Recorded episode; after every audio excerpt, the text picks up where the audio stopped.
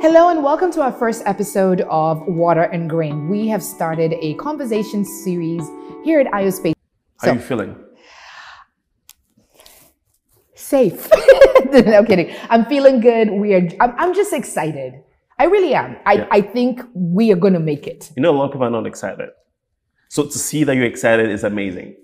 I, I, I mean, it's needed Shouldn't I be excited? because the fear, you know, the fear and the paranoia that's going around Yeah. is is is one thing that would affect our health. True. I don't think in, in the worst case scenarios, I don't think what would bring us down would be the lack of food. So for those people who went to Costco and bought six cartons of Cl- Clorox and, And and, all the paper. paper towels, you can only shit so much, right? but your neighbor might need that. Your neighbor might have a child that might need that. Right. You might you might be able to. The thing is, we want you to know that we would only go through this as a as a community. Yes. So anything that you think you have that could be helpful for somebody else, reach out.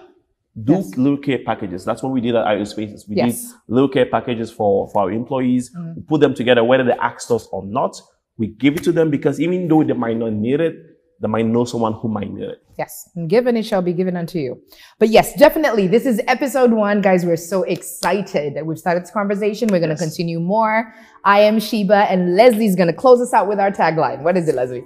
Be safe, be home, and be helpful. Okay. We'll see you soon. Thank Bye. you.